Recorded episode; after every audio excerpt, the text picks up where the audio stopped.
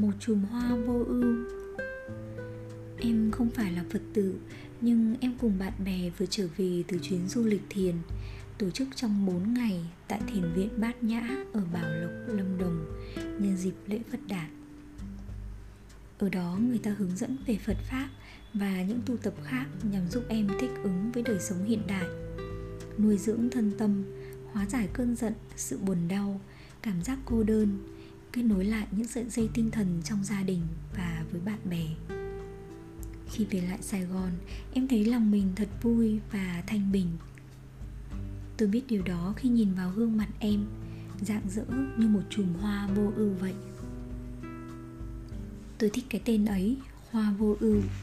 Có người vẫn tin rằng hoa vô ưu chỉ là một loài hoa trong tâm tưởng và không có thật. Cũng như sự vô ưu, không buồn phiền tuyệt đối là không thể có còn em em có tin rằng trên thế gian này có một loài hoa tên là vô ưu không Thái tử Tất Đạt Đa được sinh ra dưới vòng cây vô ưu đang trổ hoa chính là Đức Phật sau này. Vì thế mà loài hoa này gắn với ngày Phật đản. Tên tiếng Phạn của nó là Asoka, tiếng Hán dịch ra là vô ưu thọ.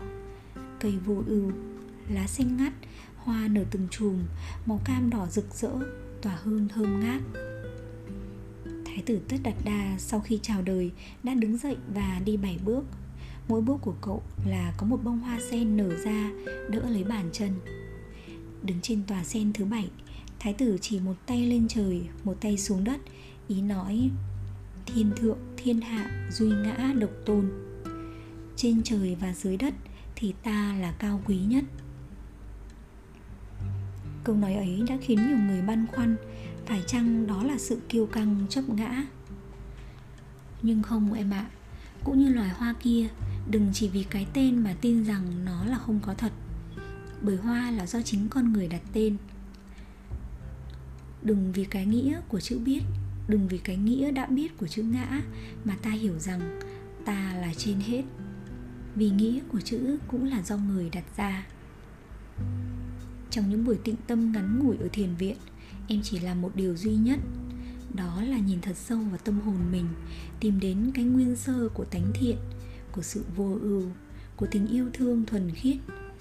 Và rồi cũng với đôi mắt đó, em nhìn bạn bè, người thân, em nhìn thế giới xung quanh, lắng nghe để hiểu, nhìn lại để yêu thương.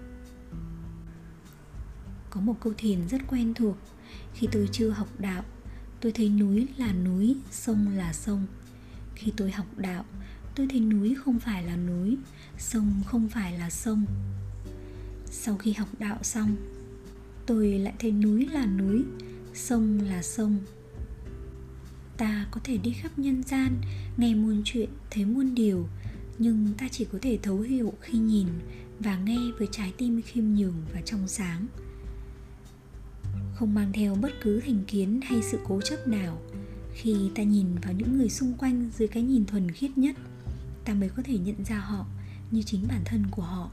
Không phân biệt giàu nghèo, đẹp xấu, giỏi dở, sang hèn và không phân biệt màu da, tôn giáo, giai cấp. Khi đó, ta mới có thể lại thấy núi là núi, sông là sông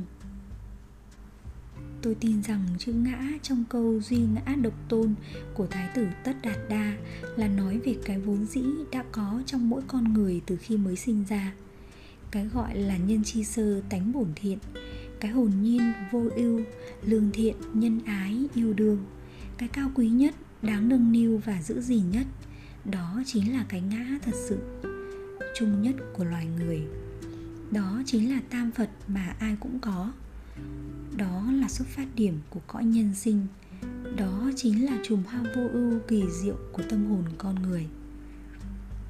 Nhưng trong nhưng trong phòng đời sống xô bồ này, có khi ta tự chôn vùi nó, có khi ta lãng quên nó.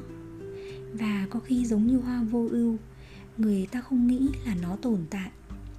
Nhưng em đã biết rằng nếu chịu lắng nghe, chịu nhìn lại, chịu tìm kiếm chắc chắn ta sẽ tìm thấy nó, phải không em?